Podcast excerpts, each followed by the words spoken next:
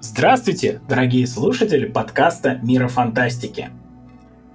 Сегодня мы собрались обсудить наиболее запавшие нам в души, памяти, ну и какие-нибудь другие важные составные части наших личностей игры из ушедшего 2021 года. Повспоминать с теплотой или изрядной долей раздражения, чем же запомнился нам этот игровой 2021 год. Сегодня собрались выпускающий редактор журнала «Мир фантастики» Евгений Пекла. Единственный, кого не купила Microsoft, Данил Реснянский. Новостной редактор «Мира фантастики», а также комьюнити-менеджер GeForce Новая Россия Дмитрий Кинский. Так, ну давайте чуть-чуть проговорим такой момент, что у нас на сайте э, вышла, собственно, официальная вполне статья, даже целых две официальных статьи про лучшие игры 2021 года, то есть там у нас прям ранжированные топ-10, ну, то есть на самом деле топ-5 10 э, игр, запихнутые в топ-5, вот так. Я бы сказал бы про разочарование. О, это моя тема, люблю такое, да. Что предыдущий игровой год, ну, я не знаю, для меня был одним из самых разочаровывающих, ну, чуть, ну, за последнюю пятилетку, наверное, точно, потому что было много вещей, которые я ждал, было очень много игр, которые я хотел увидеть. Конечно, главным разочарованием было куча переносов, но я очень большую возлагал э, надежду на линейку PlayStation, и которая меня разочаровала по большому счету вся целиком. То есть мне не понравился... Ну, я не скажу, что прям игра говно, пардон. игра плохая. Я не скажу, что, например, что Ratchet Clank плохая игра. Он хороший, он классный, он красивый, но это платформер э, механиками с PlayStation 2. То же самое могу сказать про Deathloop. Он интересный, он даже в какой-то каком-то смысле даже оказался чуть лучше, чем я ожидал, но он оказался маленьким. То есть я его прошел... Главное, это не размер. Даня. Это... Ну да, конечно. Но он, он просто такой очень компактный. Что там еще было у них незамечательного и замечательного? А самое главное разочарование для меня это, конечно, Returnal. Но я, у меня есть рецензия, да, которую можно все мои эмоции оттуда почерпнуть, но... Здесь должен Пинхед такой выскакивать и говорить, «Бой, да, да что ты знаешь о боли!» Что ты знаешь о боли. Самое главное, что эта игра могла бы быть э, реально для меня игрой года, если бы не несколько «но». А, это очень классный шутер, такой вот Bullet Hell, где очень крутая стрельба, очень много красивых спецэффектов, очень много злобных-злобных врагов и все прочее. И вот если бы авторы вот если бы Housemark сделали бы чуть-чуть роглайковых элементов, прям, прям, вот прям присыпали, вот как в том меме вот там солью, было бы просто бомба. А каких Но тебе не настолько... хватило элементов роглайков? Мне, наоборот, их показалось слишком много. А, окей. То есть их там нету практически никакой прогрессии, кроме того, что открываются части вот зоны новые после убийства боссов. И ты, в принципе, чисто теоретически можешь проскочить все остальные предыдущие, даже взять апгрейд там вот этого уровня, который тебе дает оружие лучше. Но это все равно бессмысленно, потому что если ты не пробежишь и хотя бы мельком все остальные предыдущие локации не пропылесосишь на предметы прокачки здоровья, на какие-то апгрейды, может быть, мутации, тебе будет просто катастрофически тяжело играть. При том, что игра очень сильно полагается на случайность, в ней почему-то нет таких крутых штук, вот, которые присущи рогаликам. Это вот реиграбельность в том плане, что я вот этот билд попробую, мне вот это выпало, я вот так попробую. Она однотипная до ужаса. То есть первая твоя попытка прохождения от 101 не отличается вообще никак. От удачи, причем там зависит многое, но при этом как-то вот твой личный рост, он по сути все завязано на то, как тебе э, сошлись, э, ну короче, лечилки, наши нужные мутации, и как-то просто запомнил, как враги двигаются. То есть это какой-то очень странный рогаликовый соус, где у тебя у героя нет прогрессии, и куча еще рандома, который на тебя внезапно может свалиться, а еще игра может свалиться на дашборд консоли, и ты такой, ммм, два часа прогресса пошло коту под хвост, замечательно. И это меня прям ударило. Вот мне Returnal это вот та игра, которая могла бы стать, но не смогла, что называется. Но чтобы сильно не разочаровался в играх, у меня есть вообще клевый лайфхак.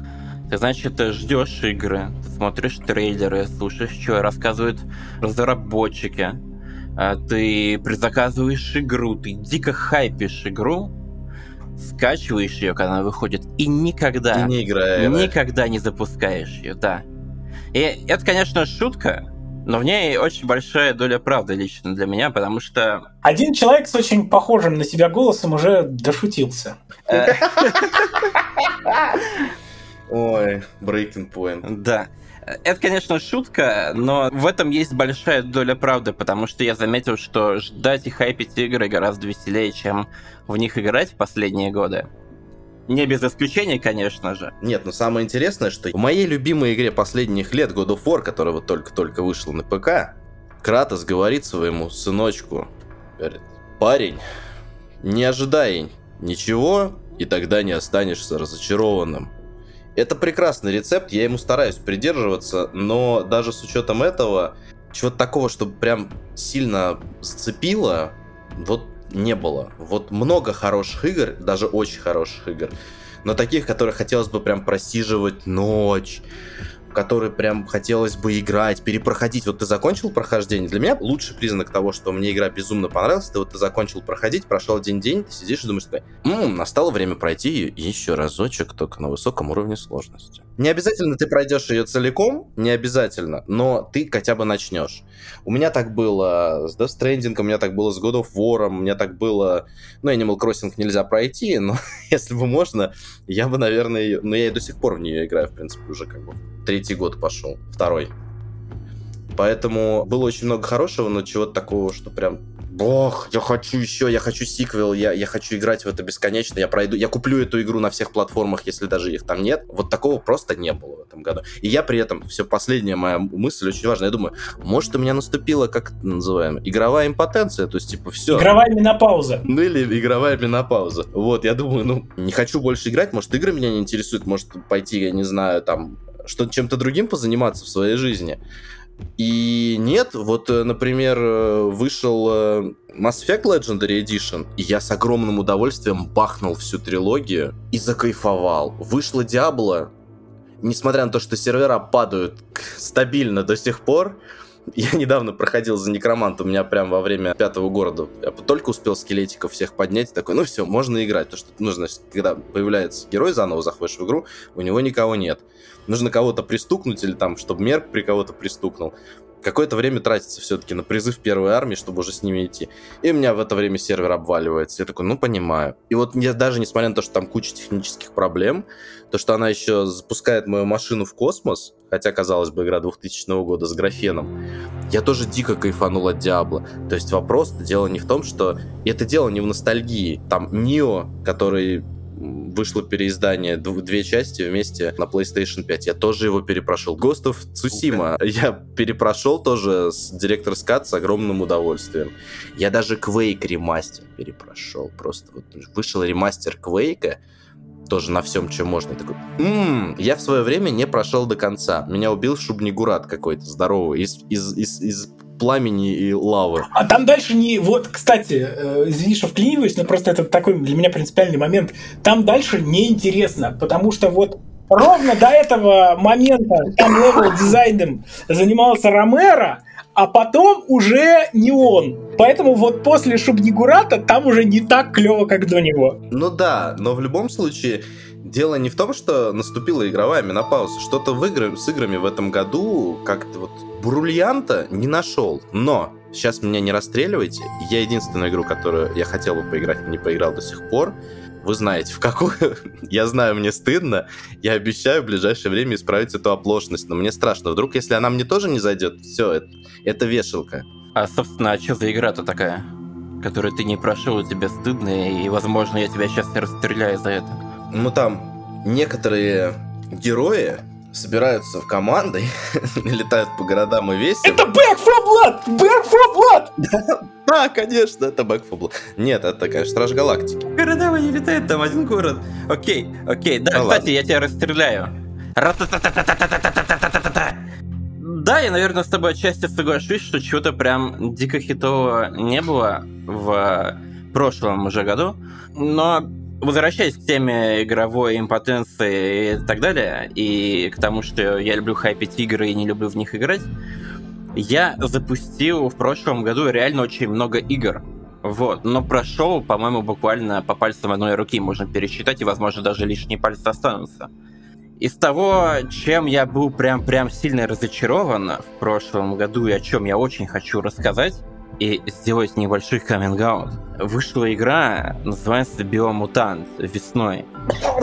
Именно такие эмоции были у меня, Женя, когда я играл в Биомутант. Если что, подавился блевотиной не я, но я отлично понимаю причину такого поведения. Да, а, то есть мы все втроем в нее играли. Ну, конечно, играли. Как можно столько долгожданную игру, ну, не попробовать? А, да, я ее очень ждал, и по трейлерам она выглядела, блин, очень клево. Во-первых, няшный какой-то енотик, мутации, экшончик, и все выглядит так здорово, цвета с, с юморком, постапокалипсис, да. Даже пост-пост-апокалипсис. Пост-мета-апокалипсис. Да, мета-мета-пост-пост. И выглядело все это очень здорово, и я взялся специально, блин, рецензировать эту игру. И какая mm-hmm. же это была гигантская ошибка в моей жизни. Нам дали ключ э, за две недели, как, в общем-то, и да, всем. Больше, а нам да, больше даже, наверное. И я писал рецензию в последний день перед сдачей материала. И у этого была причина. В нее физически больно было играть. И ты, это, я как будто бы на каторгу каждый день отправлялся.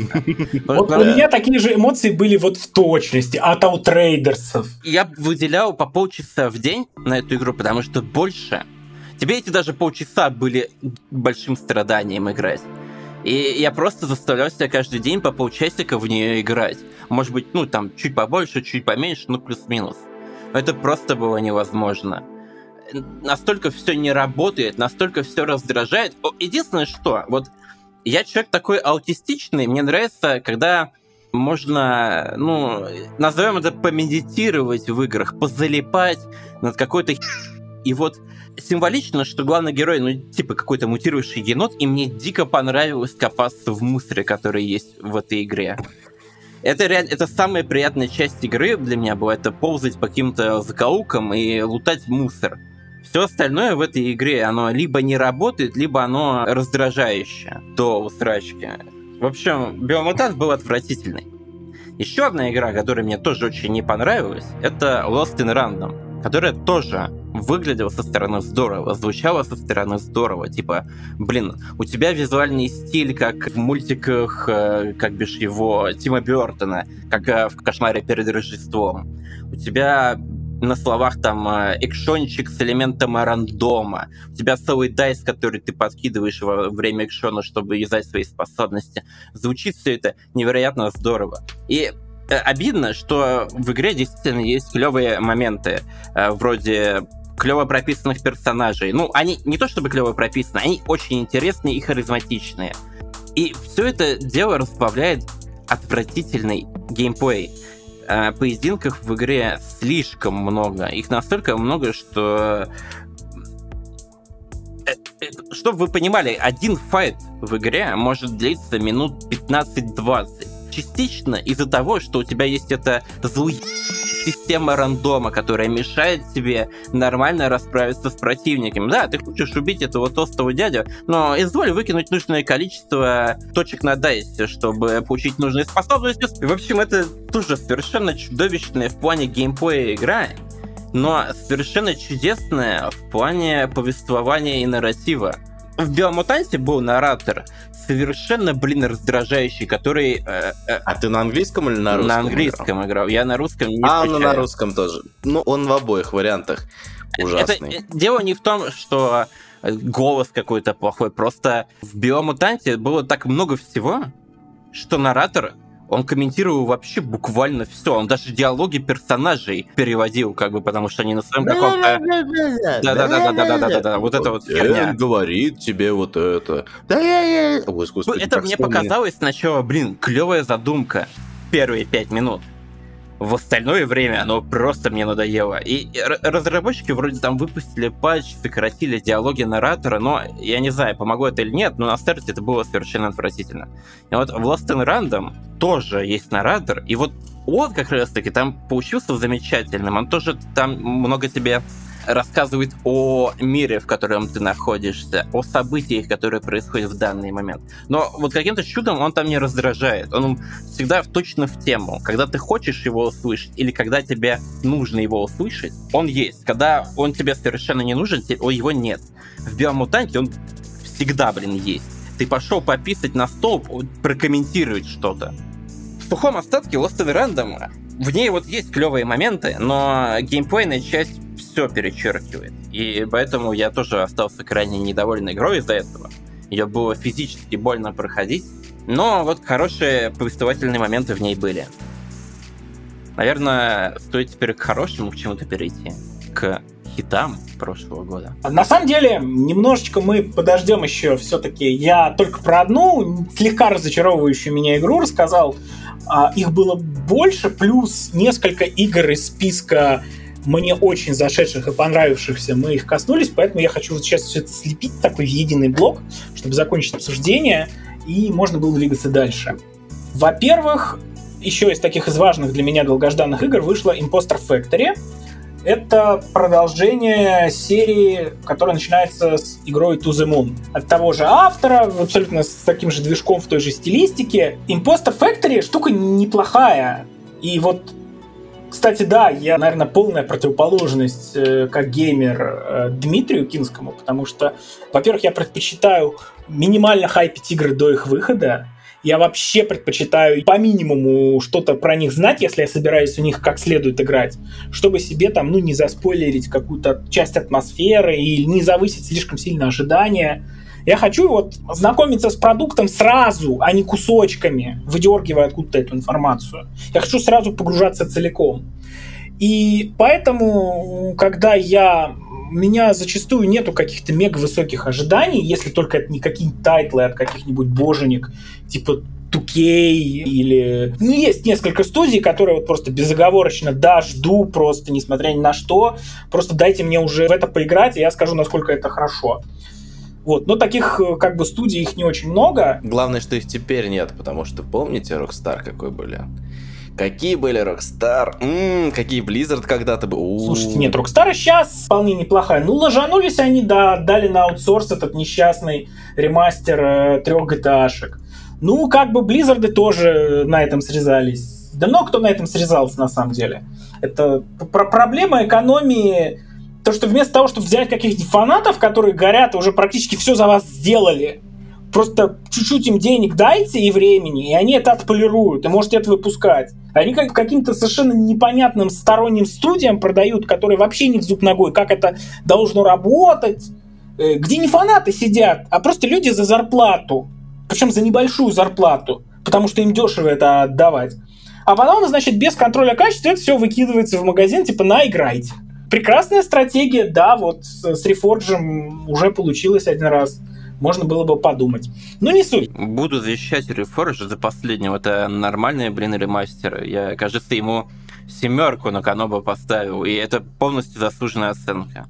Но единственное, что меня могут сожрать с говном э, любители онлайна в Warcraft 3, но я скажу вообще непопулярную вещь. Онлайн в Warcraft 3 не нужен.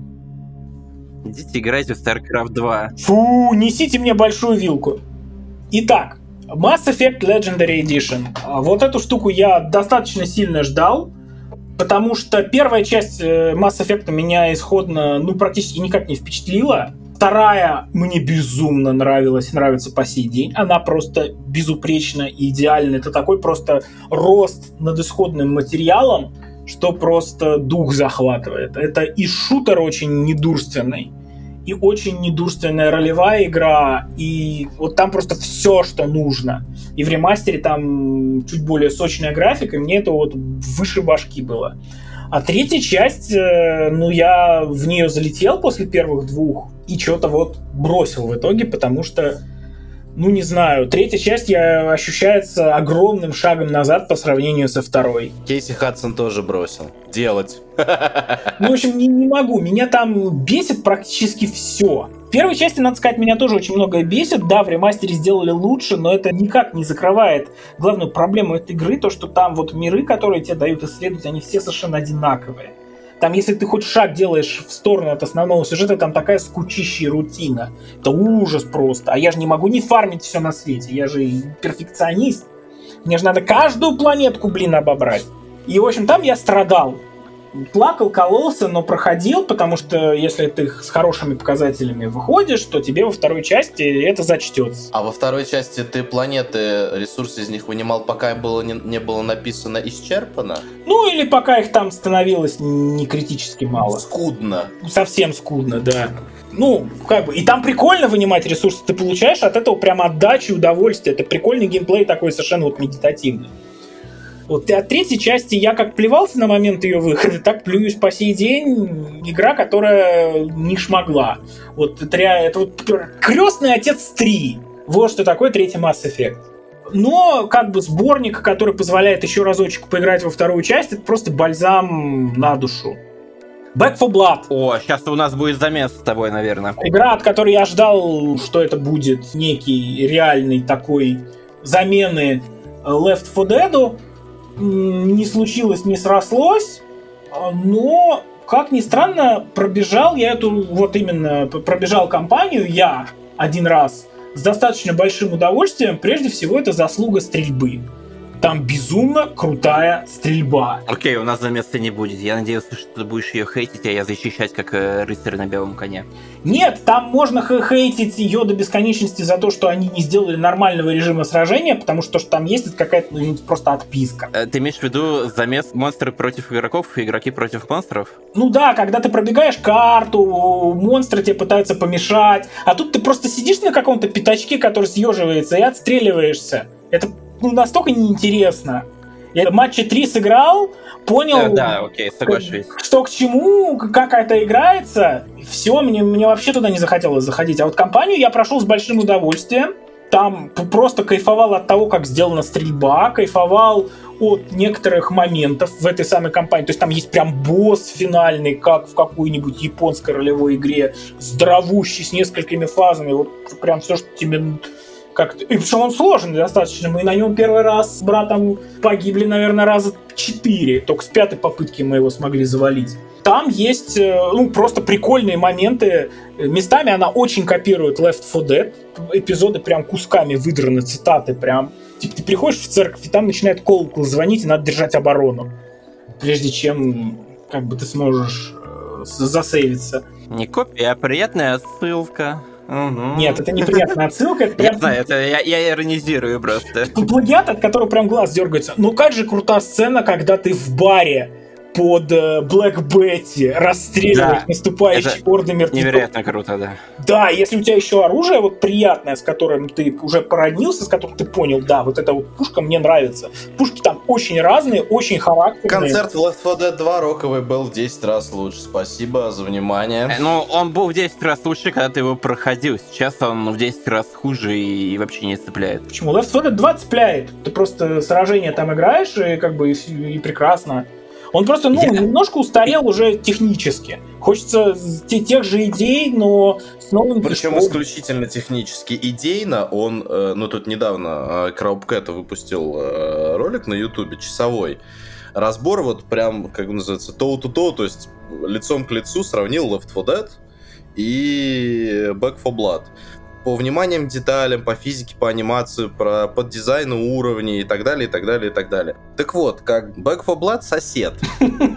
Причем недружелюбный абсолютно. И самое смешное, что люди, которые делали Back 4 Blood, они же радостно и яростно пишут, что от создателей Left 4 Dead. Не -не -не. На самом деле создатели Left 4 Dead в этой команде 8 человек. То есть сравнили просто титры Э, создатели Left 4 Dead и э, Back 4 Blood. И правильнее было бы писать э, от создателей Evolve. Да, но это как, это как бесконечное количество студий, которые от создателей Stalker. И, как, и от создателей Fallout. Новый Stalker. Да. Да, да. Да, там три уборщика. Вот, но между тем, при всех своих косяках от этой игры можно получать некоторое удовольствие. Она как бы, ну, типа, как прохождение на несколько вечеров, она работает нормально. То есть, э, а, наверное, она не стоит свой прайс, вот э, жалко отдавать такие деньги, которые она... По геймпасу отлично. Да, по геймпасу прекрасный вариант. Геймпас вообще, вот, не знаю, мне кажется, что практически каждое обсуждение игровых новинок а, будет сваливаться в то, что геймпас круто покупать геймпас. Причем то, что как бы нам... Мы настолько не сотрудничаем с Microsoft, что нам даже Xbox на обзор не прислали. И мы должны как бы на них иметь здоровущий зуб за это. Ну... Но имеем кое-что другое. Мнение. тоже здоровущие. Кстати, кстати, раз уж мы к теме Fallout, о, господи, Fallout, Back 4 Blood, Left 4 Dead, блин, вышло же, кажется, в прошлом же году, да, была Aliens Fire Team Elite. Fire Team Elite это прям чудесный такой Left 4 Dead. С, а, во-первых, э, если сравнивать с Back 4 Blood, разнообразие противников там точно больше. Я тут точно... Чужие, чужие, бо... чужие? Там разные чужие, это важно. Я имею в виду... Чужие и свои там, в принципе. Оно более... Я не скажу, что вариативное, но более разнообразное по геймплею, чем Back 4 Blood. И в ней как-то больше динамики и ощущения, что вот тебя прям прессуют. Ну, то есть оно геймплейно повторяется из э, главы в главу, каких-то моментах, и потом уже там начинается бэктрекинг по чуть измененным локациям. Ну, давайте закроем на это глаза. Но чужих чертовски весело отстреливать. И их модель поведения у разных видов чужих действительно отличается, в отличие от э, зомби в Back 4 Blood. Не могу не отметить, э, что чувак, выпрыгивающий из стены, это, на мой взгляд, лучшая находка Back 4 Blood. Это, вот. я тебе скажу даже больше, это одна из единственных э, креативных инновации Back 4 Blood. То есть реально, вот что им нужно было сделать? Им нужно было сделать особого зараженного, который бы ходил по уровню и расклеивал по стенам этих чуваков, которые бы потом напрыгивали на команду. И это бы реально новый зараженный, который бы мог очень прикольно влиять на сражение с людьми. То есть вот реально комьюнити сидела, чесала репу, каких можно новых зараженных сделать для Left 4 Dead 3. Не только разработчики, комьюнити сидела. И ничего толком родить не смогло. И вот этот вот такой вот зараженный, который бы мог, грубо говоря, ходить и расставлять мины-ловушки, это вот реально такая новинка, которую в рамках формулы Left 4 Dead искали. Это было бы просто супер. Они не дожали полшага. Ну, не полшага, но в целом я согласен с тобой, да. Ну вот, возвращаясь к Fire Team Elite. Чудесная игра. Я с большим удовольствием прошел ее. К сожалению, онлайн там, пока я проходил, просто в геометрической прогрессии уменьшался, что очень печально. И там много очень странных решений, типа хаба совершенно мертвого и плоского. Но когда ты вот идешь валить и чужих, это дико весело. Там еще на классы плюс ко всему делятся твои персонажи, у них какие-то способности есть. И это все прикольно сочетается и работает с игрой. И я очень много наслаждения получил. Я бы сказал даже больше, чем от Back 4 Blood, который мне в целом тоже зашел. Типа, один раз пройти, тем более если у тебя есть Game Pass, вообще просто красота. То же самое про Aliens Fire Team Elite могу сказать. Блин, клевая штука. Если вы пропустили, попробуйте. Незаслуженно ее вот так вот обошли стороной, мне кажется. Незаслуженно мы вырезали из подкаста прошлые 4 минуты. Как же ты меня шейбишь. Ну, зато подкаст живой получается. Я еще про две игры хочу сказать, прежде чем мы перейдем вот к супер хорошим играм, которые нас, хотя, по-моему, такие есть только у меня, потому что все говорили. Но между тем еще... Нет, нужно еще про три игры сейчас сначала сказать. King's Bounty 2 игра с очевидными минусами. Я прям в первых рядах могу про эти минусы рассказывать, но мне понравилось несмотря на все это, я прошел полтора раза, один раз, ну, для рецензии, в пол раза на стриме для зрителей, и просто, ну, потом там всякие другие игрушки пошли, которые мне больше захотелось стримить, чем ее. Ну, может быть, я еще вернусь и допройду, тем более, что там патчи выходят, которые всякое интересное делают. Но, в общем и целом, некий шарм в этой игре есть. Там есть очень много недокрученных моментов, первую очередь в системе прокачки, в, в ролевой системе. Боевка там достаточно интересная и перспективная. но мне настолько нравится, как там локации сделаны. Мне настолько приятно вот э, в этом сказочном мире тусовать, что я потратил на игру кучу времени, совершенно об этом не жалею. И я не могу ее вот взять и порекомендовать, но лично для меня это был хороший, приятный опыт который я вспоминаю с улыбкой. Хотя по ней, и это не улыбка постоянной боли, хотя боли мне игра доставила тоже очень немало. Вторая игрушка, про которую я хочу сказать, это Ratchet Clank сквозь миры. Вот это как раз пример того, когда я закончил прохождение и тут же побежал делать э, новая игра плюс. Настолько мне понравилось. Да, может он какой-то там не супер-пупер затейливый, но он очень креативно исполнен, там прекрасные персонажи, там очень классная отдача в контроллер. Там все сделано таким образом, чтобы тебе почесывать за ухом каждую секунду, пока ты находишься в игре. И это прекрасно.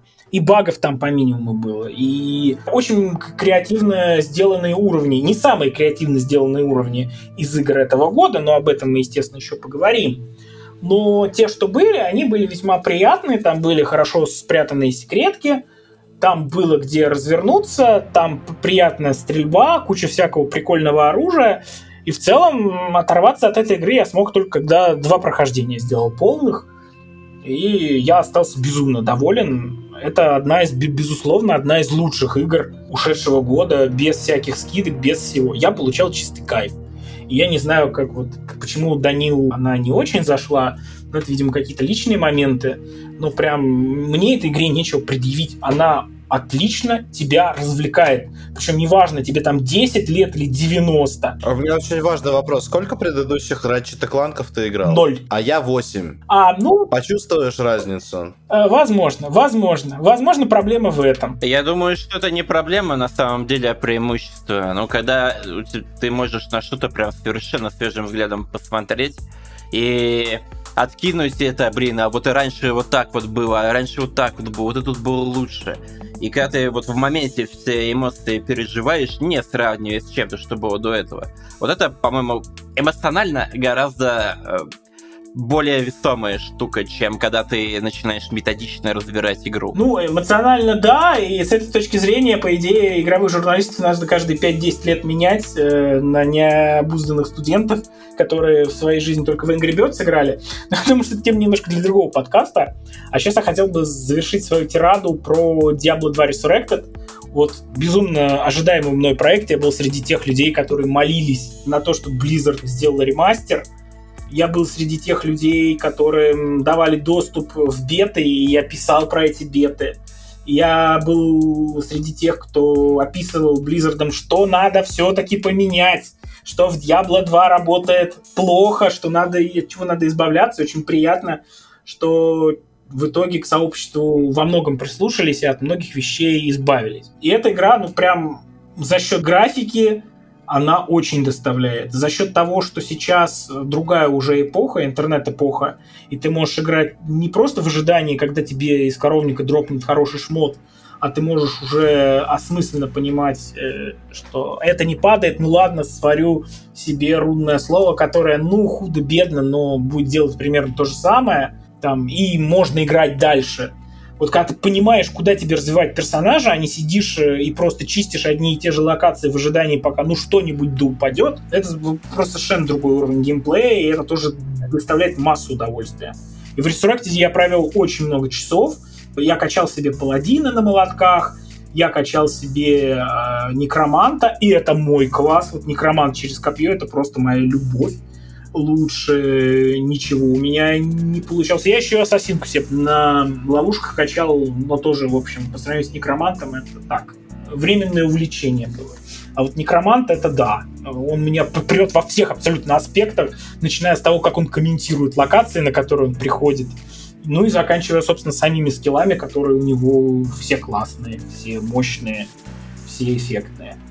Единственная такая вот серьезная проблема Resurrected для меня то, что да, конечно, ты в какой-то момент все равно упираешься, и тебе надо фармить одни и те же локации в надежде, что тебе что-нибудь упадет, но, по крайней мере, теперь этот момент наступает уже сильно после того, как ты закрыл последнюю сложность, как ты уже вот, все, все основное сделал. А, собственно, минус заключается в том, что я после второй Resurrected я пошел в третью диблу играть, и графика там прям сильно режет глаз теперь. теперь давайте перейдем к играм, которые всем понравились.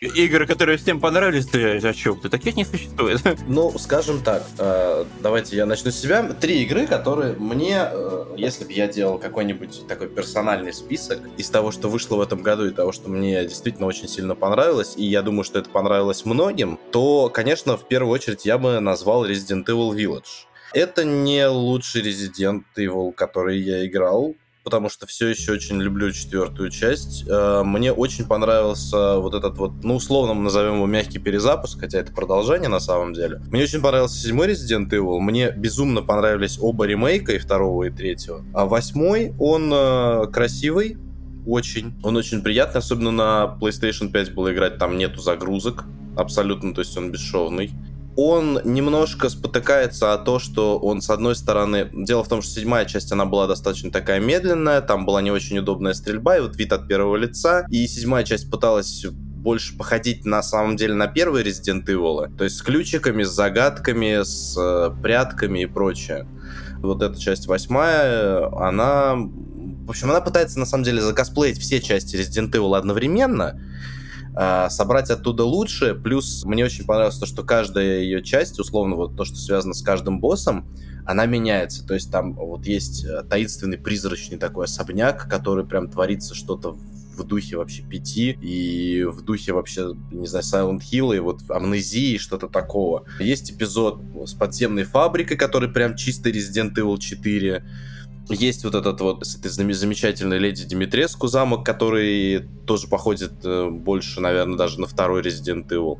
И вот из-за того, что они попытались сделать такой попури из всех, из всех, всех, всех, всех частей Resident Evil, и при этом он еще красивый, навороченный, графонистый, идеальный по продолжительности, то есть вот типа 8-10 часов, прям очень-очень в тему. Мне вот он очень понравился. Я не скажу, что это прям игра года и что-то такое, но в целом я получил удовольствие, нигде меня не корежило, не кочевряжило от э, Village вообще ни разу. Потом, наверное, я бы сказал, что мне очень сильно понравился и Takes Two, но э, он мне понравился исключительно вот кооперативным геймплеем. То есть то, что там каждые 5 минут меняется, что происходит вокруг, появляются новые механики, тебе действительно нужно взаимодействовать э, с твоим напарником. Это очень здорово, это очень круто. В A Out, в предыдущей игре Haze Light, там не было настолько глубокого взаимодействия. Здесь это, конечно, сделано вообще, вышло на новый уровень, плюс это все выглядит бомбезно, очень красиво.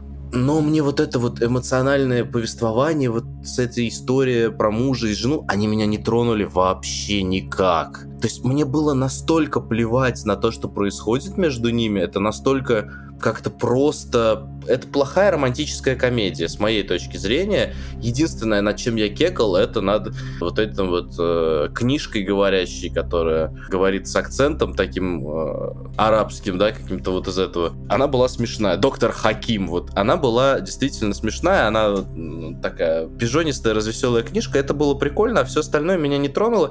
И игра, которая чисто про платформенный и аркадный геймплей, э, ну, она меня вот как-то не цепляет. Ну и лично для меня игра года, в кавычках, на самом деле, это второе место, потому что первого нет. Это черная книга. Я буду топить за черную книгу до скончания веков. Это потрясающая ролевая игра. Отечественная, красивая в плане художественных решений. Технически, конечно, она выглядит как гнев божий просто.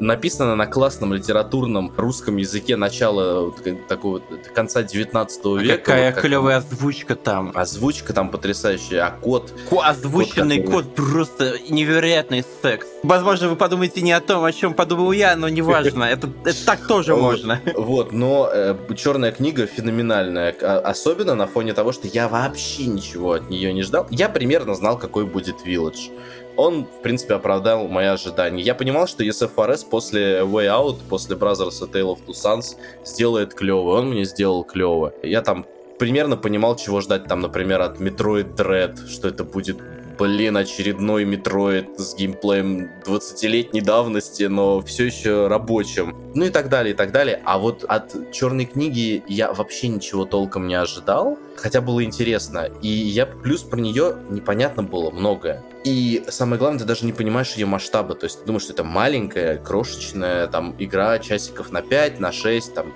такая РПГшечка, лайтовая, с визуальной новеллой, там, а русская баннер-сага или вот что-нибудь в этом. Нет, блин, это полноценная РПГ часов на 20 с, с крутым сюжетом, с сменой локации, сменой тона, с классными героями, с шикарным текстом, с моральным выбором, с прокачкой и немножко запутанным карточным геймплеем. Немножко. Его бы вот чуть-чуть подработать, и будет просто конфет. А ты когда играл? Ты прям на релизе играл или чуть позже? Да, Потому да, что ее да, там докрутили. Я вот сейчас ее прохожу дальше. Я начал ее на буквально в день релиза играть. Вот, и продолжил на январских каникулах.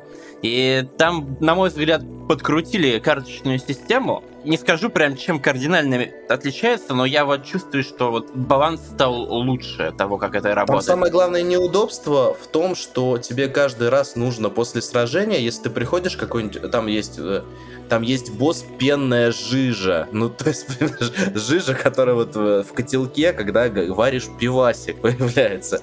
В общем, вот эта вот жижа, которая живет в этой штуке, она к чему-то иммунитетная, не помню. И ты должен к ней прийти, понять, что ее нельзя убить, выйти из боя, пересобрать колоду, повоевать с ней, потом вернуть свою старую колоду каждый раз менять карты, это не очень удобно. То есть там нельзя, например, сохранить, ну, на, на, на тот момент, когда я проходил, там нельзя было сохранить колоду. Сейчас уже можно сохранять колоды. Три штуки ты можешь создать разных колод. Благослови Господь разработчиков из студии Мартешка. Спасибо им большое, я обязательно перепройду эту игру. Да, это во-первых. Э, Еще клевая штука, которую они точно сделали уже после релиза, это когда ты долго не можешь какого-то босса или противника заковырять, там, условно говоря, три или четыре раза, то после проигрыша тебе предлагают, а может, ты его про пропустишь и дальше будешь историю проходить. Типа, засчитаем, как будто бы ты победил его. То есть вы можете теперь пропустить босс-файт, который ты никак не можешь догадаться, как пройти.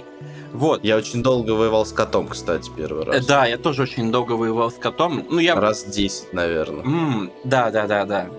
Я как раз день релиза его как раз с ним воевал. Было сложно лично мне, но мне очень нравится допетривать, какой колодой нужно победить противника. То, что тебе после ну, проигрыша предлагает пересобрать свою колоду, это прикольно. Мне такая штука нравится, потому что у тебя нет такого, что у тебя есть ультимативная колода, с которой ты можешь пройти каждого босса. Нет. Тебе нужно э, решить определенную загадку, которая как бы очевидно, как ты должен пройти, но с другой стороны, вот у тебя набор карт, иди, блин, думай, какие тебе нужны, как сделать так, чтобы тебе не попадались лишние, и так, чтобы тебе попадалось нужное количество нужных карт. Короче, вот эта вот тема с тем, что ты должен постоянно менять свою боевую колоду, это очень клевая штука. При этом она, в общем-то, опциональная. Миллениалы изобрели колодостроительные рогалики. Ну, то есть, типа, любой колодостроительный рогалик, он вот так и работает. Наверное, я обычно обхожу стороной э, игры карточного характера, кроме Хардстоуна. Я думал, ты скажешь, кроме пассианса косынка. Пассианса косынку я тоже пропускал. Вот. Blackbook замечательная в этом плане. Так что сейчас ее проходить вообще просто божественно. Хочешь, и иди дрочи босса и догадывайся, как с ним справиться. Если не хочешь, ну, ты проиграл три раза, можешь пропустить бой и идти дальше по сюжету. Все, блин, для вас сделано. Все опционально. Играй как хочешь. И наслаждайся великолепнейшей историей, диалогами. Вот этой вот хтонью русской. Великолепно. Вот я прям дичайше поддерживаю Даню с этим.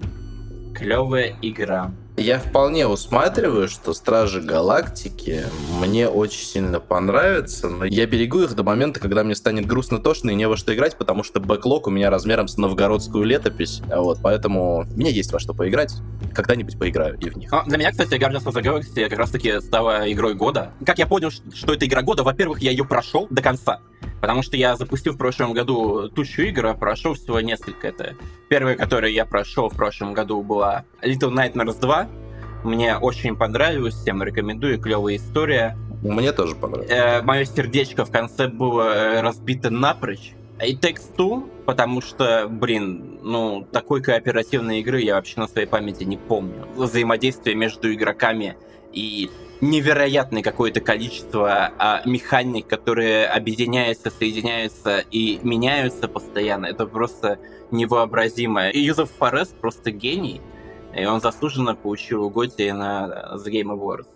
Marvel Guardians of the Galaxy это прям для меня Готи-Готи, потому что я ее, во-первых, прошел, Во-вторых, я реально упаивался этой игрой. Я вот как запустил ее, когда мне ключик прислали, и я буквально не мог заставить себя закрыть игру. А если я ее закрывал, то я сидел и думал, блин, ладно, я сейчас еще чуть-чуть поиграю, и там уже можно будет ложиться спать. И вот это вот чуть-чуть продолжалось э, реально часами.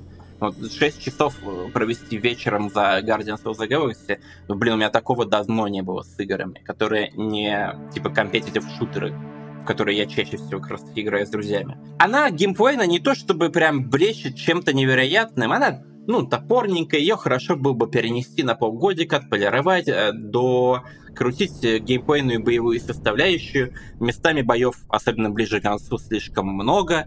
Но, блин, такого сюжетного повествования, такой проработки персонажей и эмоциональной работы сценария в играх я не видел, ну, блин, очень давно. Я даже не знаю, с чем это можно сравнить. Я думаю, если бы я составлял топ самых сценарно э, выдающихся игр, то Marvel's Guardians of the Galaxy была бы ну, в первой тройке, так точно. Потому что очень клевая тема с тем, что герои вообще не замолкают фактически ни на минуту.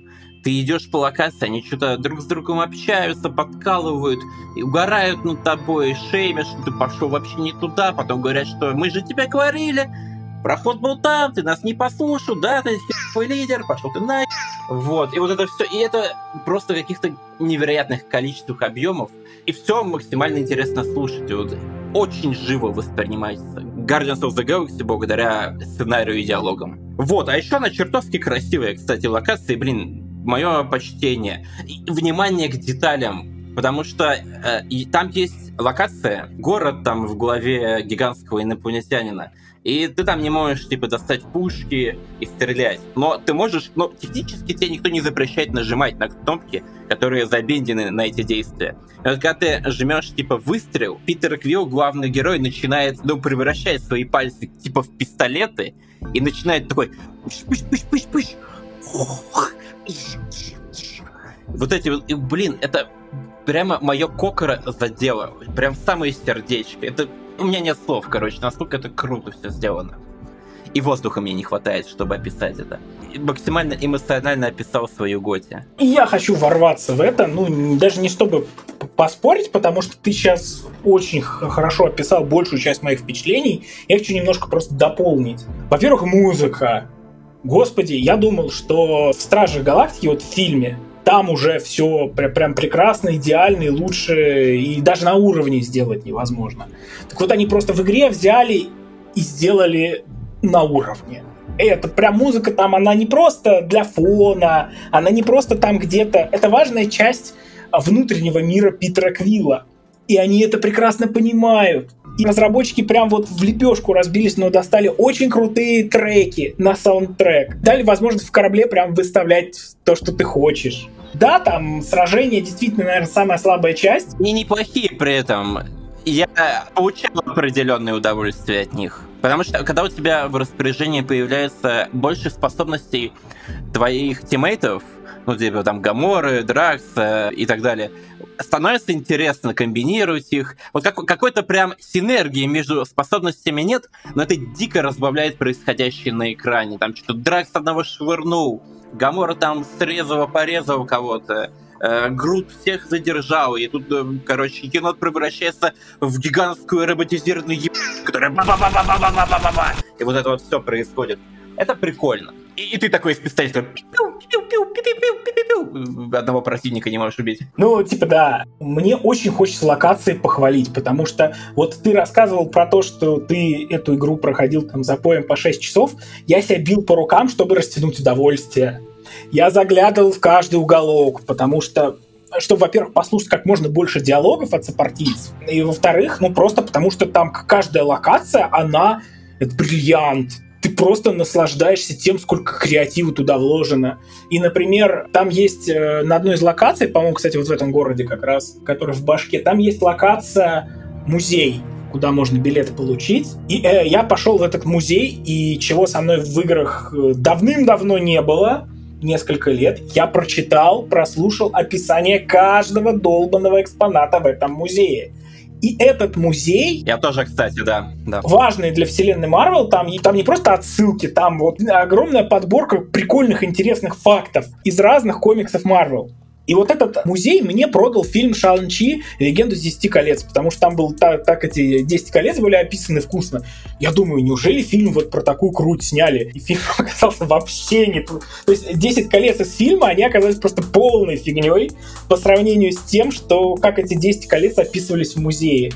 Я такой, ну ладно. В общем, Стражи действительно великолепные, потрясающие. Э, всем абсолютно рекомендую. Мы ее выбрали игрой года, и это действительно нечто совершенно сногсшибательное в плане того, что такой работы с персонажами действительно не было, причем даже в ролевых играх казалось бы. Блин, насчет ролевых систем, слушай, там же есть выбор вот этот вот реплик твоих, которые как бы не влияют ни на что, но с другой стороны, они влияют, насколько веселый диалог пойдет дальше.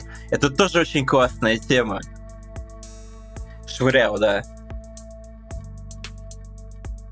Я, я, я, я сходу швырнул, и он обиделся на это. Потом еще бурчал пол игры. Да, но диалоги при этом меняются, и в целом, ну, типа, контекст тоже меняется. Как бы сюжет, он прямолинейный максимально. Что должно произойти, оно в любом случае произойдет, что бы ты ни делал. Но при этом контекст чуть-чуть меняется, где-то веселее, где-то чуть грустнее. Где-то ты такой, блин, сказать что-то безумное или сказать что-то еще более безумное. Ты типа того, да. Ты очень хорошо сформулировал вот идею этой игры. Сказать безумное или сказать еще что-то более безумное, да. Вот, вот это вот вся суть. Подытоживая Гардианов, Космо лучший мальчик во вселенной. И пару слов про It's Take Two. А, да, Короче, вот у меня нет а, претензий по поводу того, что эти персонажи меня не цепляют у меня как раз нет ощущения, что стояла задача, чтобы эти персонажи, главные герои, меня зацепили. Это как раз история про брак, который развалился и который пытаются склеить снаружи неким воздействием, хотя никто об этом не просил. Ну, может быть, кроме девочки, которая, их дочери, которая испытывает чувство вины, как и любой ребенок, когда родители собираются разводиться. Но, в принципе, я очень надеялся, что концовка у It Takes Two будет следующая, что вот герои пройдут через все испытания, значит, им вернут их облик, и они пойдут и порвут эту книгу к чертям, поговорят с дочерью и счастливо разведутся. Вот это, на мой взгляд, единственный был оправданный бы хэппи-энд в этой истории. То, что они в конце, из-за того, что книга фактически их похитила и добилась того, чтобы они были вместе, это для меня проявление стокгольмского синдрома. Ну так они же не сказали, что они будут вместе. Блин, а мы сейчас прям так активно спойлерим. Ну ладно, игре уже полгода. Да какой полгода? Я уже почти год. Ну там геймплей важнее сюжета, просто вот для меня это был прям я прям так надеялся, что нам дадут понять, что вот этот вот психопат-психолог, э, эта книга, этот профессор Хаким, что она понесет заслуженное наказание в конце, но, к сожалению, нет. Вот ты сейчас сказал очень важную вещь, что геймплей важнее сюжета, это максимально очевидная вещь, но она очень важная, потому что ну, Изов Форес а сценарист, как бы, он из себя так себе. Но вот как чувак, который дико креативит и знает, как правильно подать те эмоции, которые он хочет передать, вот в этом он действительно хорош. И хороший пример, наверное, это чудовищный в определенном смысле эпизод со слонихой королевой милейшей, которая Конечно, ее... я так на нем угорал. Это было настолько чудовищно и эмоционально прекрасно, что эта игра вот хотя бы одним этим моментом заслужила Готи, потому что дело в том, что это не кас... Уже наверняка все слышали, что эту слониху главные герои, то бишь вы, э, разрывайте, блин, на части. Она плюшевая, да, но есть она очень неприятно. И вот... Она плюшевая, добрая, и вы при этом ей рассказываете, что не-не-не, все нормально, мы добрые, мы правильные в этой во всей истории. Просто так надо. Во-первых, этот эпизод показывает, потому что они, для чего они, в общем-то, рвут слониху небольшой контекст. Они думают, что если их дочь заплачет, то, возможно, они смогут превратиться из этих странных кукол в обратно в обычных людей. Любимая игрушка их дочери. Да, да, любимую э, игру игрушку, с ней нужно что-то сделать. Они ничего не придумали лучше, как разорвать ее на и скинуть с какой-то полки. И вот этот процесс э, того, как ты расчленяешь э, милейшую плюшевую слониху, которая только что предлагала тебе попить чайку, э, присесть, поговорить по душам, ты яростно долбишь на кнопку геймпада, чтобы тащить ее, ну, как бы, как брыву, и при этом ты рвешь ее на части. Она визжит, кричит, умоляет тебя остановиться. Ты такой, нет, я буду дальше тыкать эту кнопку. И вот эту тупорылость взрослых в этот момент Фарусу прям чудесно удалось передать, потому что ты такой, это чудовищно то, что они делают. И зачем они это вообще делают, сначала думаешь ты, а потом ты такой, ну да, в общем-то, чем старше ты становишься, тем э, более плоско и недальновидно становится твое мышление в каких-то областях. И вот это вот, и вот это эмоциональное напряжение в этот момент, то, как у тебя сердечко, блин, разрывается вместе с конечностями слонихи. У, это было великолепно. Ну и, конечно, это было не так уж внезапно, учитывая, что в самом начале игры ты пылесосу глаза высасываешь да, его да, же да, да, да. собственными руками. И тексту великолепный. Поиграйте, если еще нет, это стоит того.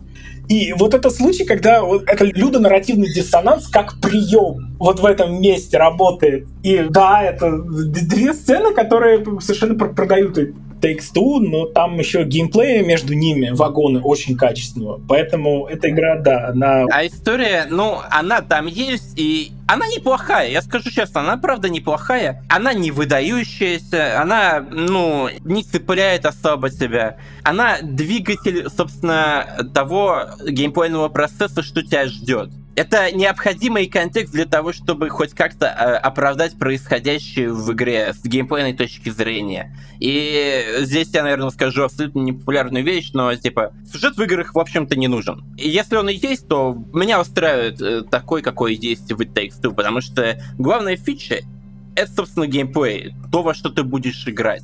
Все остальное просто м, добавляет некого контекста. И в это время симуляторы такие, ну ладно, пошли мы отсюда на...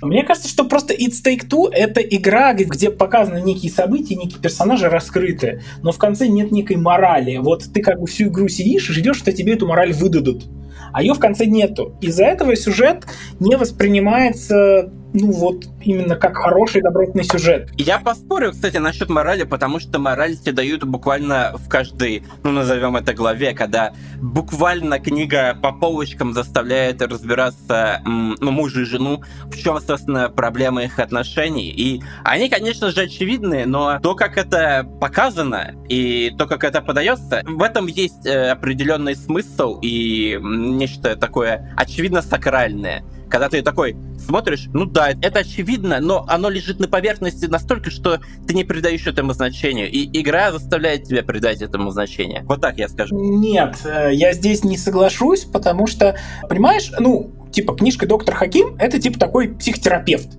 который семейный психотерапевт первое правило психотерапии, то, что ее нельзя вести насильно. Как клиент тебе сам должен прийти со своими проблемами, раскрыться и позволить с собой работать. А здесь как бы не было никакого запроса на то, что давайте мы как бы восстановим наш брак. Нет, Доктор Хаким — это террорист-похититель. Он, да, там не представляет пистолет в голове этой супружеской пары, но он действует при помощи магии. И сама по себе эти супружеская пара, они совсем не герои. То, что они хотят приобрести обратно свой взрослый облик, это не попытка, это они это делают не из-за заботы о дочери. Ой, как же дочка будет без нас. Нет, они хотят восстановить свою нормальную жизнь, свой статус-кво. Это все, чего они хотят. Они конченые эгоисты. И мы совершенно не обязаны таким персонажам сопереживать. И я не могу сказать, что в конце истории они становятся сильно менее эгоистичны. Или что их наказывают за тот зло, за ту же слониху, которую они сделали. В этой истории вообще никого не наказывают. В ней происходят некие события. А выводы типа мы делаем сами. Это нормальный подход. То есть здесь ставятся интересные вопросы. Просто вот для меня эта история была бы реально законченной и реально законченной хорошо, в том случае, если бы они надавали этой книжке по страницам, оторвали бы ей корешок, сожгли, а потом пошли бы и развелись. Потому что это то, чего они на самом деле хотели. И да, если они будут после всей этой жести, через которую они прошли, если они будут вместе, это не результат какой-то их внутренней работы или их желания. Это то, что им навязано извне. И эта концовка, она довольно кошмарная по-своему. Ну ладно, давайте я еще про две игры скажу напоследок, которые безумно хороши, безумно залипательны. И почему-то про них никто не сказал. Есть еще игра, одна, про которую я не сказал, но если ты про нее не скажешь, то я скажу про нее. Давай. Давай. У меня даже три есть. Humankind. Отличная, восхитительная, глобальная стратегия реальный первый за очень долгие годы, если не за всю 30-летнюю историю, серия «Цивилизация». Просто я залип, я в нее поиграл, ну, сыграл несколько партий с огромным удовольствием. Я до сих пор очень внутренне страдаю, что вышла куча всяких релизов, которые, ну, я не могу просто их не играть, и мне не получается выдрать себе там часов 60, чтобы вернуться и как следует поиграть еще в Humankind. Я в нее не наигрался. Это воплощение того, что я очень люблю в пошаговых стратегиях, и мне нужно свободное время, свободное пространство, чтобы этой игрой насладиться сполна, чтобы изыграть ее вот всю, как я это делал с пятой цивилизацией, как я это делал с шестой цивилизацией. Очень классная игрушка, и я надеюсь, что сейчас волшебным образом все релизы вот весны, они куда-нибудь переедут дальше. Я такой, да, наконец-то я могу засесть за Humankind и посвятить ей многие часы как она того стоит. Dying Light Пожалуйста, 2, не надо переносить. Elden Ring, Horizon Forbidden West в феврале передают тебе горячий привет, Жень. Вот, да. Ну, как бы Elden Ring это не ко мне, а вот Dying Light, да, и Horizon Forbidden West тоже да, конечно. Это вот мои пациенты. Вот. Ну, и еще одна игра, которая просто, а, которая восхитительна, которая вот в которую я себе позволил сесть и поиграть. Вот прям вот на зимних каникулах я прям несколько дней подряд я сидел и круглыми сутками играл только в нее. Forza Horizon 5. Чистейшее удовольствие. Я очень люблю четвертую часть. Я прошел ее всю там со всеми дополнениями. Причем гонщик из меня, честно скажу, очень хреновый. Я дико казуальный любитель гонок, то есть я в детстве играл в Need for Speed, потом серия умерла, я ни во что не играл. Потом вот мне в руки наконец-то попала Forza Horizon 4, я играл в Forza Horizon 4. И наслаждался ей, хотя было несколько моментов, ну то есть больше всего меня бесило то, что дело происходило в Британии, и, соответственно, движение на дорогах было соответствующим. А у меня от этого глаз почему-то дергается. Я вот не люблю, мне дискомфортно. Мне нужно, чтобы машинки ездили, как у меня за окном. А если они полосами поменялись, у меня внутри жуткий когнитивный диссонанс наступает. И вот пятая фарза, она разворачивается в Мексике. И Мексика очень красивая. Она даже красивее, чем Британия получилась. Она с разными классными биомами.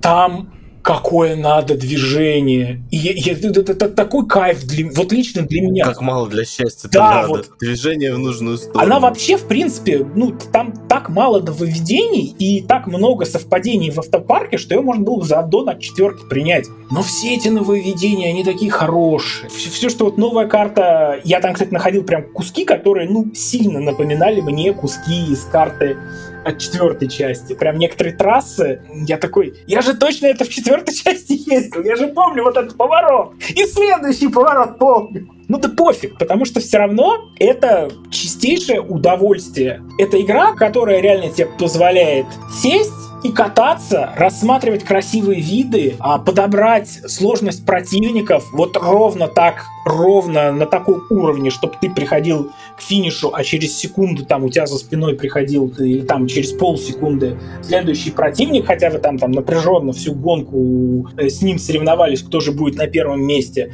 Амфирически красивые трюки, интересные, прикольно придуманные побочные задания. В общем, это игра, которая прям реально умеет тебя развлекать.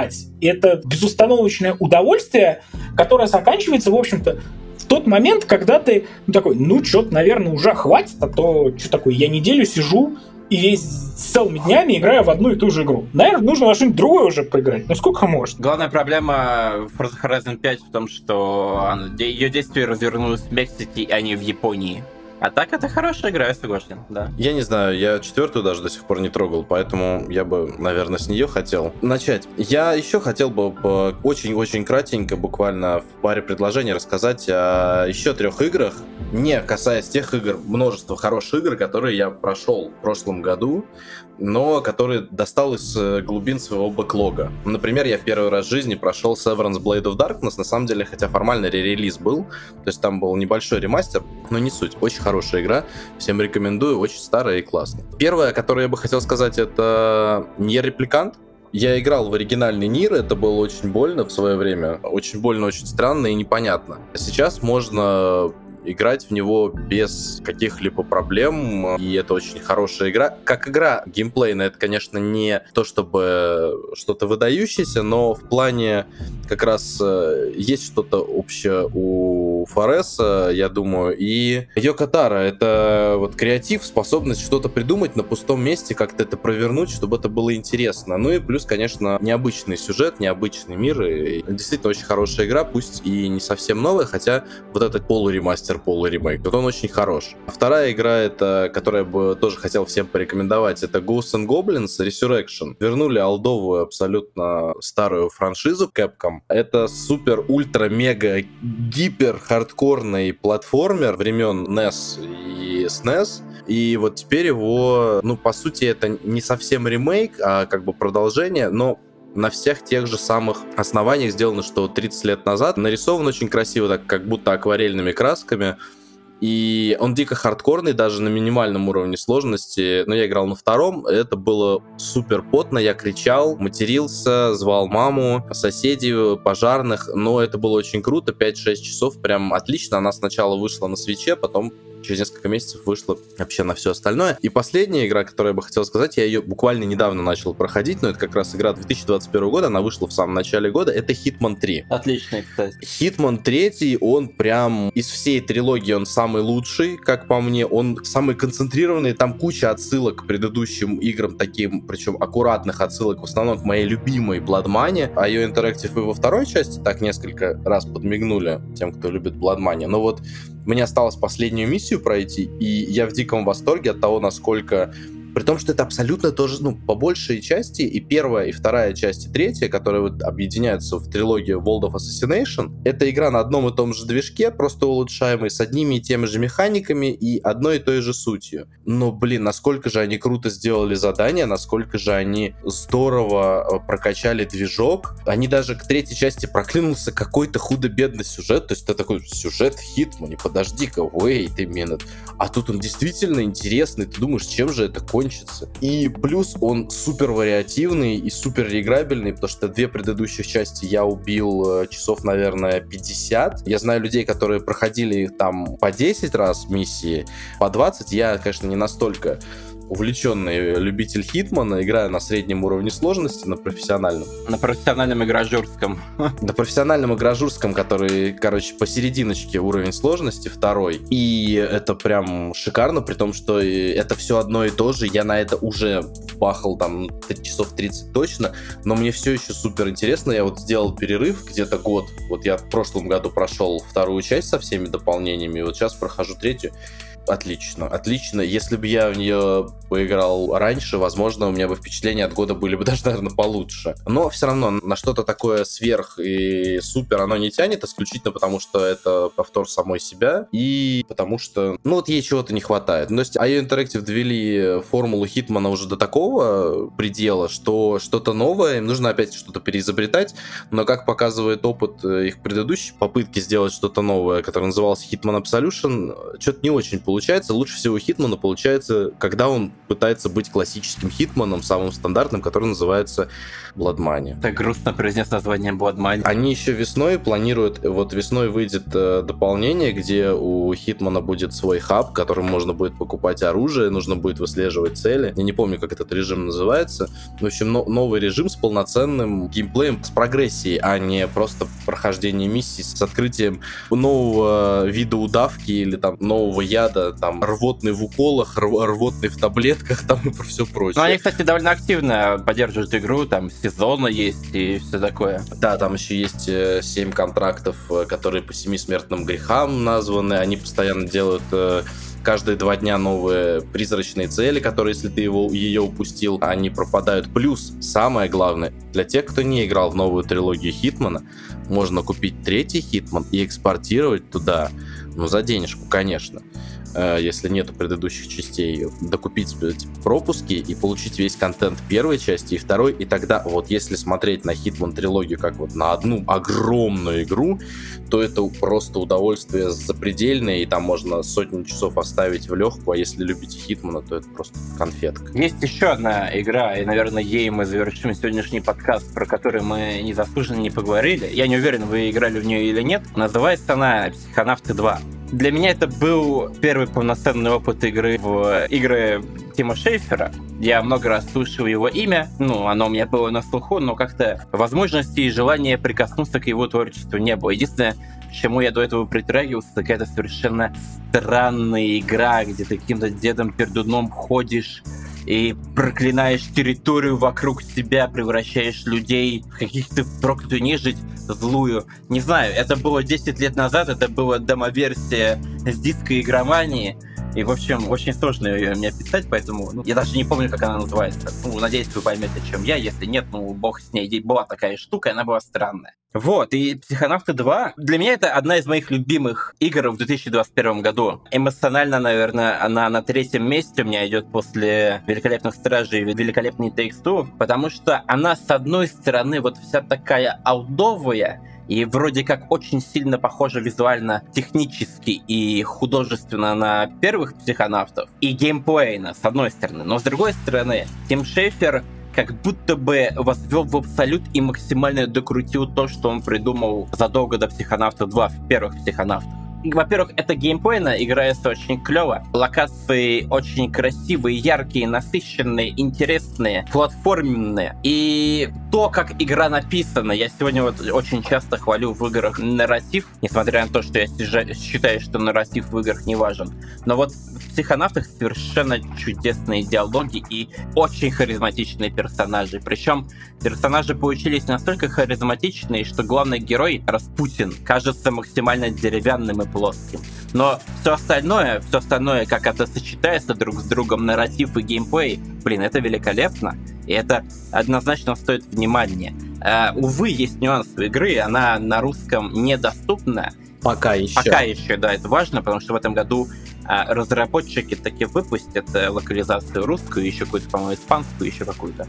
Вот, и там довольно-таки специфический английский язык, э, игрой слов и так далее. Поэтому если вы пропустили именно по причине того, что игра недоступна на русском, то, блин, откладывайте деньги. Локализация в этом году будет, и игра точно будет стоить своих денег. Ну, кстати, психонавты да недорого стоят, они... Тысяча рублей. В Стиме косарик, да. Тысяча рублей в Стиме, блин, это, это лучший косарь, что я потратил в этом году, в прошлом году. А я знаю, что такое трата в видеоиграх. Маленькая история. Я в прошлом году потратил типа 15-20 тысяч на Warhammer Total War, чтобы поиграть в него. Я такой думаю, блин, игра выглядит клево, Total War Warhammer. Ммм, надо влететь, тем более в 2022 выходит третья часть. Блин, надо познакомиться. Я решил прям ядерно ворваться в Warhammer Total War. Я купил первую часть, купил вторую часть, купил дополнение все ко второй части, часть дополнения к первой части. А в какой момент дополнения стали стоить к нему по 1380 рублей? Я что-то не заметил. Их просто очень много дополнений. Те, которые действительно нужны, которые открывают тебе новых персонажей, новую фракцию их очень много, и ты так же, как и в Хитмане, можешь импортировать во вторую часть первую часть, поэтому оттуда ты тоже DLC-шки тоже можешь импортировать. И получается гигантская, необъятная игра, в которую я до сих пор, кстати, не поиграл, но потратил 20 тысяч. Да. Сильно. Сильно, да. Это были худшие траты. Ладно, это были если мыслить практично, то это были худшие траты в мои в прошлом году. Но я не жалею. Я рассматриваю это так. Я вложился в свое будущее. Когда выйдет третья часть, я ее куплю. У меня уже будет почти все готово. Я просто вот сейчас представляю, что мы сейчас э, с Данилом на тебя смотрим, как два гопника в шапках, если ты понимаешь, о чем я. Да, понимаю, о чем вы. Ну что ж, на этой жизнерадостной ноте позвольте нам откланяться. Мы поговорили про все релизы, которые нас... И сейчас нам припомнят The Loop Hero, Death Door. Loop Hero, да. Или по версии Евгения Пекла Херолоп игра называется, если вы помните. Это нормально, если какие-то игры не попали. Тут даже парочка тайтлов, которые у нас попали в итоге в наши самые главные игры года, мы здесь их не обсудили, обсудили. Ну, да, это, в общем-то, и правильно, потому что мы здесь собрались вживую обсудить те проекты, которые нас цепанули как в хорошем, так и в плохом смысле, потому что нам хотелось поделиться как-то, вот закрыть гештальт такого игрового опыта за год, и чтобы вот уже с чистой совестью мы могли двигаться вперед и свежим взглядом смотреть э, в новые игры, которые начнут выходить. Ну, а вы э, получили дополнительную какую-то информацию и смогли решить, так, вот э, тот список игр, который озвучивал Данил Реснянский, вот он мне близок, близок, мне нравится то, то, пятое, десятое, наверное, стоит поиграть заодно и вот это, раз он это рекомендует. Это более такой, мне кажется, осмысленный способ э, выбирать какие-то игры, чем просто читать рецензии, потому что на сайте пишут очень разные люди с очень разными вкусами. А в такой вот живой беседе гораздо проще составить впечатление о том, насколько вкусы спикера совпадают с твоими личными. И, исходя из этого, уже сделать вывод. Да, к этой игрушке, пожалуй, все-таки стоит приглядеться. Наверное, она мне понравится. А еще лучше просто купите все игры, что мы сегодня озвучили, похайпите как следует и не запускайте никогда. Да, у вас есть образец для подражания. Ну а с вами были выпускающий редактор журнала «Мир фантастики» Евгений Пекло. Данила Реснянский. Дмитрий тратит деньги на Warhammer, но в него не играет Кинский. Спасибо за внимание. До новых аудиовстреч. Мир фантастики.